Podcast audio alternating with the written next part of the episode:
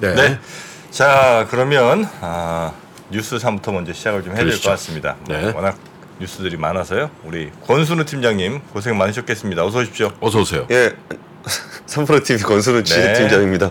반갑습니다. 고생 많으셨어요라고 하니까 아니 고생 가라는 많으셨겠다. 가라는 얘기가 네, 고생 많으셨고요. 뉴스가 너무 많아요. 음. 뭐 글로벌에 들어오는 뉴스들 또 국내외 아유 참 뉴스 많습니다. 예. 고르는 것도 힘든 거 힘들어요. 아 그렇죠. 사실. 예, 거긴 분명히 또 우리 권 팀장님의 철학도 또 들어가야 되는 거죠. 네. 예, 어떤 뉴스를 오늘 과연 골라오셨을까? 아, 무슨 철학까지 담아서요. 예, 매우 기대가 됩니다. 예, 나스닥 지수 0.63% 하락했다는데 뭔 철학까지 담아서 해요. S&P 500 마이너스 0.62%, 다우존스 마이너스 0.51%, 3대 지수가 5거래일 만에 하락 했습니다. 어제 그 9월 소비자 물가 지수 CPI 발표가 됐어요. 근데 그 물가가 예상보다는 조금 많이 올랐습니다. 그러니까 생각보다 물가가 잘 안 잡히고 있다라는 게 보여지는데 9월에 CPI가 전달보다 0.4% 올랐고 지난해 같은 기간보다 3.7%가 올랐습니다. 시장은 그 전달보다는 0.3% 어, 전년보다는 3.6% 정도 상승할 것으로 예상을 했는데 네. 예상치보다는 0.1% 포인트가 더 상승을 한 겁니다. 예. 다만 이제 변동성이 큰 에너지와 식료품을 제외한 근원 물가는 전달보다 0.3% 올라서 지난 어, 이전 그러니까 시장의 예상치하고 비슷한 수준입니다. 음. 근데 아무래도 좀 물가가 잘 안 잡히는 모양새를 보이다 보니까 10년물 국채 금리가 전날보다 13bp 오른 4.7%를 기록을 했고요. 13bp나 올랐어요. 예, 많이 올랐어요. 그리고 이제 30년물 국채 금리가 17bp 올라서 4.86% 기록을 했는데 사실 국채 금리 오른 거에 비해서는 장이 좀 덜 빠진 느낌이에요. 이게 아무래도 그동안 금리에 따라서 시장이 많이 눌려 있었던 것이 조금은 좀 둔화돼서 그런 것 같아요. CPI가 주는 시장의 영향력도 이제 많이 줄어든 것 같아요. 그러니까 워낙 시장 금리가 많이 올라 버려 가지고 그 부분들이 좀덜 영향을 미친 것 같습니다. 네. 그리고 수장 콜린스 보스턴 연준 총재가 이날 발언을 했던 부분이 장기 금리 의 상승이 금융 환경의 일부를 긴축시킨다. 그러니까 이 얘기는 시장 금리가 많이 올라서 네. 굳이 뭐 연준이 더 긴축을 할 필요가 있겠느냐라는 것에 대한 이야기를 했고요. 이런 흐름이 계속된다면 단기적으로 추가 긴축의 필요성은 줄어들 것 같다라고 얘기했습니다. 그리고 물가 지표는 물가 안정의 회복에 시간이 걸린다는 점을 상기시킨다. 그러니까 물가는 잘 안 잡히고 있는 건 맞는데 네. 시장 금리가 워낙 많이 올라서 기준 금리를 뭐 굳이 더 올려야 될까 싶다. 라는 얘기들이 좀 있다 보니까 그 시- 시장에 미치는 영향은 조금 덜했던 것 네. 같습니다. 그리고 이거는 뉴스삼으로 준비한 건 아닌데요. 이게 좀, 어, 좀 특이한 뉴스들, 눈에 띄는 기사가 있어가지고 좀 네. 봤는데 그 우리가 그 이란에 돈 줘야 되는 거 있잖아요. 네. 그거 주기로 했잖아요.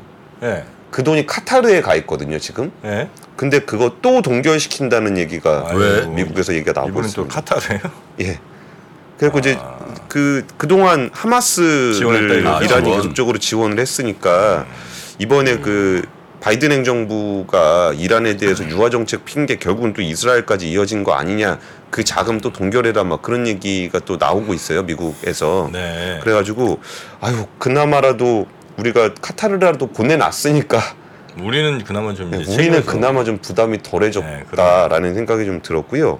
또 하나 좀 눈에 띄었던 기사는 그 하원 있잖아요. 미국 하원. 음. 하원 의장 그 예산안 통과시키고서 그 잘렸잖아요. 매카시. 예, 매카시 잘렸잖아요. 그리고서 다시 이제 그 하원 의장 후보로 스티븐 스컬리스 원내대표를 선출하려고 하는데 음. 강경파 한 10명 정도의 의원이 또 이거 반대하면서 하원 의장 선거를 또 못 하고 있다.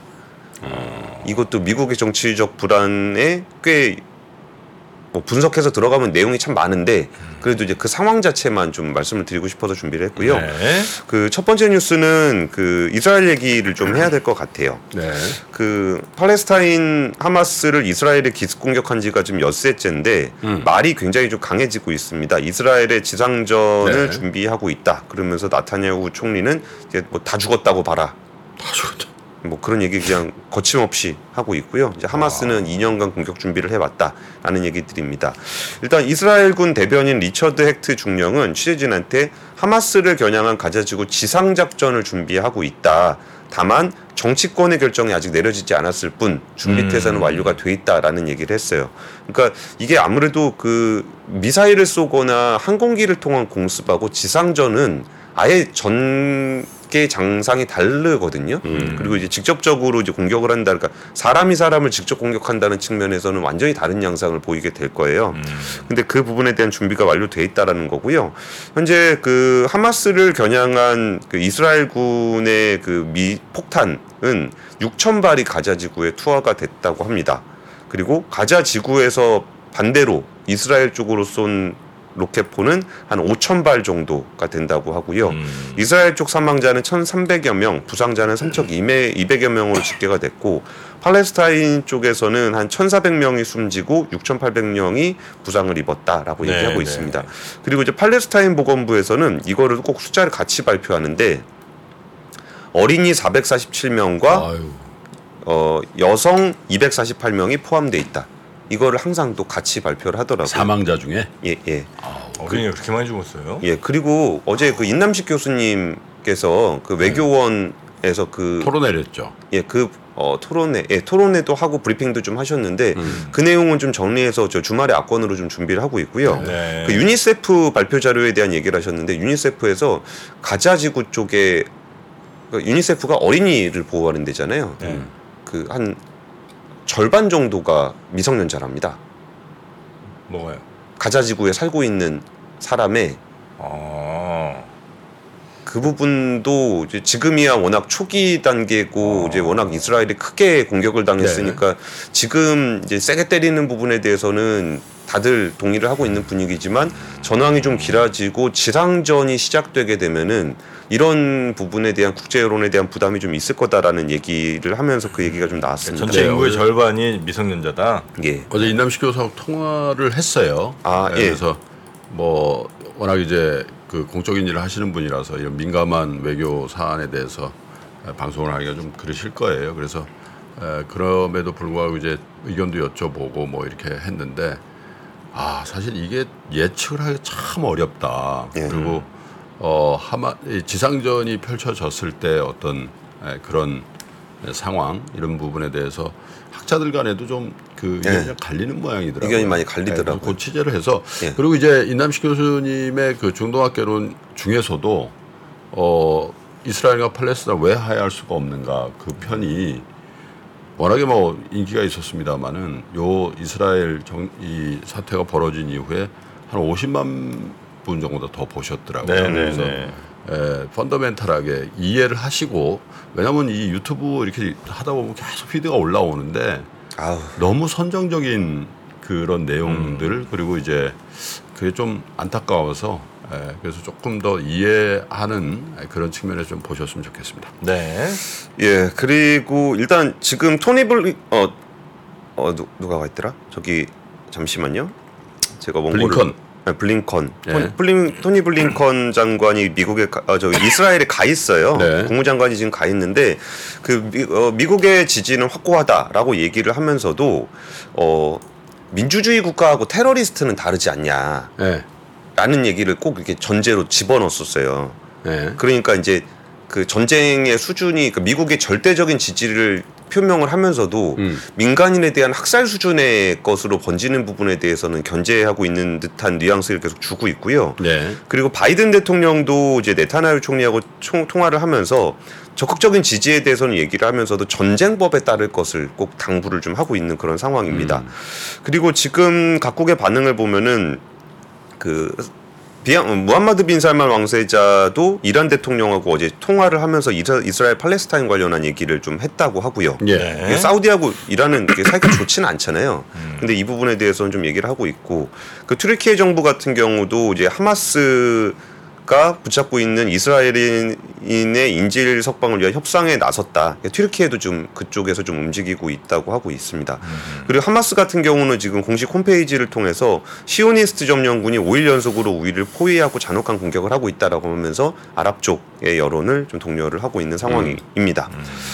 두 번째 뉴스는요. 요새 좀 가계부채 얘기 자꾸 하게 되는데 이 가계부채 얘기가 조금 그 변곡점에 있어서 자꾸 말씀을 좀 드리고 있어요. 변곡점이라 하면 더 심각해지는 그런 변곡점. 가계부채가 굉장히 가파르게 늘고 있다가 음. 이거를 잡기 위한 그런 움직임들이 나타나는 변곡점을 말씀드리는 네. 겁니다. 그래가지고 지금 시중은행에서는 어, 금리를 많이 올리고 있는데 음. 이게 이제 시장 금리 자체가 올랐다라기보다는 가상 금리 쪽을 좀 올리고 있어요. 가상 금리라 그러는 거는 금융회사가 책정하는 금리잖아요. 그렇죠. 그리고 이제 우대 금리를 좀 축소하는 방향으로 정책을 좀 피고 있습니다. 대출 우대금리. 예. 그래가지고 이제 국민은행이 주택담보대출 혼합형 금리를 0.1% 포인트, 코픽스 연동 금리를 0.2% 포인트 인상한다라는 얘기 그 공문을 내려 보내서 이게 13일부터 적용이 될 예정이고요. 그냥 오늘부터네요. 그리고 이제 50년 만기 주담대도 34세 이하로 연령 제한을 하는 것도 이것도 정부가 지정하는 게 아닙니다. 은행에서 이제 자발적으로 해야 되는 부분인 건데 이것도 적용을 하기로 했고요. 우리은행 같은 경우도 13일이니까 오늘부터 주택담보대출 금리를 0.1에서 0.2% 포인트 인상하고 전세자금 대출 금리 0.3% 포인트 높입니다. 요런 그 대출 관련한 규제와 시장의 대응이 좀 이런 나타나고 있는 거고요. 그리고 이런 반응이 나타나면서 부동산 시장에 또 바로 영향을 또 주고 있어요. 지금 그 부동산원이 주간 아파트 동향을 발표를 했는데 네. 한번 같이 보시죠. 그 서울 쪽 그러니까 숫자가 좀 많아서 그런데 그 숫자만 요것만 딱 보여드리면은 좀 추세가 잘 안 보이는 것 같아서 서울 지역의 주간 아파트 변동 가격 변동이 0.07% 오른 거거든요. 이게 여기에요, 여기. 서울에 0.07% 네. 오른 건데 이 전주들을 보면은 0.1, 0.1, 음. 0.12, 0.13. 그러네요. 그러니까 0.13부터 조금 조금씩 내려오다가 1% 상승이 주간 단위로 깨진 거예요. 그러니까 성장, 그러니까 상승을 하고 있는 건 맞는데 상승률은 굉장히 좀 낮아지고 있는 상황이고요. 네. 지금 일단 연휴가 지나면서 매수 문의가 좀 지나고 있는 상황인데다가 이게 가격이 좀 올라가다 보니까 이 호가를 굉장히 높인 매물들이 많이 나오고 있어요. 네. 근데 그런 부분에서 이제 어 지금 부동산 상승세가 좀 꺾인다 싶으니까 호가를 좀 낮춘 매물들이 좀 나오고 있거든요. 네. 그러면서 그 주택 어, 주- 어, 가계 대출을 좀 잡기 시작하면서 부동산 시장에도 약간은 영향을 미치고 음. 있다. 물론 지금 이 영향을 미치는 거를 이렇게 큰 통계로 보시면 안 돼요. 왜냐하면은 지역별로 굉장히 차등이 되게 심하게 나타나고 있거든요. 그래서 본인이 이제 어느 쪽 부동산을 거래하냐 아니면 자기가 거주지가 어디냐에 따라서 굉장히 좀 예민하게 좀 보셔야 되는 상황은 맞는데 큰 추세적으로는 상승률이 조금은 잡히고 있는 상황이고 정부도 적극적으로 가계부채에 대해서 좀 잡으려고 하고 있고 네. 그거에 맞춰서 시중은행들도 움직이고 있다라는 소식을 함께 전해드리고 싶어서 두 번째 뉴스로 준비를 했습니다. 요즘 매수세가 뭐 굉장히 많이 또 줄었다고 하더라고요. 갑자기 줄었다는 얘기. 예, 예, 맞습니다. 그죠? 그게 어떤 뭐 심리적인 것 때문인지 아니면 정말 금, 금리가 이제 한계에 좀 다다른 건지 등 네. 어, 자세한 내용은 또 저희가 부동산 한번 준비해 보도록 하겠습니다. 예, 제가 또 이렇게 투덜투덜한다고 뭐라 그러시는 분들이 많으신데 또 투덜투덜을 해보면은 네. 아 이렇게 부동산 시장 안 좋아서 조금은 마중물이 필요했다라는 건 알겠는데 네. 와 이런 고금리 상황에서 가계대출 정책을 완화적으로 써서 이렇게 가계대출이 확 늘어나 버린 부분이 사실 그러니까 어제 그 채권 하시는 분들하고도 좀 얘기를 해보다가 그 지금 가계로 부담을 너무 크게 가져가고 있다라는 얘기를 좀 했었어요. 그러니까 코로나 때도 정부 부채 늘렸어야 되는 부분들을 가계에다 조금 부담을 지운 측면이 있는데 근데 지금은 오히려 좀 걱정되는 부분이 음. 가계 부채는 거의 한도까지 차 있는 것 같고 그 정부도 여기서 부채를 더 늘리기도 어려울 것 같은데 음. 최근에 김프로님 그 기업 대출 관련한 얘기 자주 하셨었잖아요. 그렇죠. 그러니까 이 경제의 세 주체가 한 번에 같이 긴축을 하는 상황을 자기들은 한 번도 본 적이 없다. 그 채권 플레이어들끼리 했던 얘기예요. 음. 그래서 그 부분이 좀 시장에 어떤 영향을 줄 것인지를 좀, 좀 걱정이 된다 이런 얘기를 좀 어제 나눴었습니다. 네. 그리고 세 번째 뉴스는요. 그 노인 돌봄 지출이 급증하면서 재정의 블랙홀 되나 한국경제가 보도를 한 거예요. 어떤 얘기냐면은 노, 노인 장기 요양보험 관련한 얘기입니다. 음. 이게 노인 장기 요양보험에 대해서 사람들이 특별히 잘 의식하지 못하는 이유가 이게 사실 한 소득의 한 1% 정도 되는 꽤 지출이 큰 준조세거든요. 근데 이게 그 건강보험료에 같이 포함돼 나오죠? 있죠. 포함돼 있어서 사람들이 잘 인식을 좀 못하는 네. 그런 경향이 좀 있습니다. 포함돼 있다라는 표현이 약간 그런데 분리돼 있긴 있는데 같이 걷죠. 같이 걷는 거죠. 예. 그러다 보니까 인식을 잘 따로 안낼 수도 없고. 음. 예, 예. 그래서 이게 5년간 지출이 연평균 16%씩 늘어나고 있다라는 거예요. 건강보험관리공단에 따르면 올해 상반기 장기요양보험 급여비 총 지급액이 7조 4천억인데 네. 전년 동기 대비해서 15.6%가 증가했고 그 올해 전망치가 14조 5천억 원으로 지난해보다 2조 원이 더 많습니다. 그러니까 네. 1년 만에 2조 원이 더 늘어나는 그런 상황이에요. 네. 근데 이게 어떤 구조를 가지고 있냐면은 한번 재정 추이를 같이 보시죠. 지금 장기요양보험이 늘어나고 있는 추세를 한번 보세요. 어우. 굉장히 가파르게 늘어나고 있죠. 아이고야. 그리고 이게 지금 26년이 되면은 장기 요양보험으로 제, 그 저, 그 누적을 해놨던 것들이 적자로 전환되는 게 26일이고요. 26년? 26년. 얼마 안 남았네요. 예, 3년 남았습니다. 그리고 31년이 되면 아예 사라집니다. 돈이 오. 다. 예, 그럼 그때부터는 나라에서 다 세금으로 넣어야 되는 그런 거예요. 아, 근데 우리가 이제 국민연금이라든지 건강보험이라든지 음. 이런 부분에 대해서는 항상 우리가 직접 내니까 관심도 많고. 관심도 많고 막 그런데 이게 이제 1%로 이제 붙어 있으니까 그거를 잘 인식하지 못하고 있는 거고 우리나라가 또 워낙 노령화가 빠르게 진행이 되고 있잖아요. 그럼 이 부담이 점점 커질 거다라는 거고 지난 주말에 저희가 그 압권에서 그 일본의 사례를 좀 네. 얘기를 하면서 일본에서 그 연금 개혁할 때 법을 바꿀 때부터 최종적으로 법 그것을 시행하는 데까지 거의 20년 동안 하더라고요. 음. 그러니까 조금씩 조금씩 조금씩 해갖고 20년 동안 정책 추진을 하는 건데 이런 장기 요양보험 같은 경우에도 좀 이렇게 워낙 노령화가 빠르게 진행되고 네. 있으니까 우리가 뒤로 미룰 수도 없는 정책인데 다들 싫어하는 정책이에요. 뭐그 조금 더 많이 내라. 나중에 좀 덜 받아라. 뭐 이런 거를 아무도 좋아하지 않는 정책이지만 정말 이런 정책일수록 정말 장기적인 초장기적인 시각에서 지금부터 바로 시작해야 될 수도 있는 맞아요. 그런 정책들이라 좀 관심을 좀 가져주셨으면 싶어서 장기 요양보험 관련한 뉴스를 세 번째로 준비를 아니 했습니다. 근데 뭐 저희 나이 또래가 그래서 그런지 모르겠는데 이제 생존에 계신 부모님들 얘기를 할 때가 있잖아요. 친구들이나 네, 네. 뭐 선후배들 모여서 다 저 이슈예요. 예. 그 간병인을 어떻게 할 아, 거냐, 요양병원에 가- 갈 거냐, 뭐 이게 이게 와 근데 저게 수요가 너무 폭증하니까 예. 그죠? 저 재정 문제도 참 심각해 보이는데. 그래서 저 부분도 좀 외국인 노동자를 모셔야 되는 거 아니냐 이런 이제 주장하시는 분들도 또 계신 것 같더라고요. 아니 저 우리 프로그램 중에 그 이수영 교수님 저 서울대 국제대학원 아, 예. 그, 그때 말씀하신 것들도 있잖아요. 그 음. 외국인들도 외국인 노동자라고 하나요? 그분들도 가족을 초대할 수가 있어요. 음. 네? 여기 저걸 거주 저걸 하면 네. 그러면 그분들한테도 다 건강보험하고 이걸 해줘야 되는 이게 사실 되게 좀 얘기하기 힘든 부분인데 음. 예, 그런 부분들 포함해서 저 문제는 왜냐하면 아까 30년이라 그랬나요? 완전 고갈되는 게? 30, 31년? 31년. 예. 아, 내가 딱 노인 되는 그때네. 아 그렇습니까? 65세부터 아니에요? 어, 아직 아니.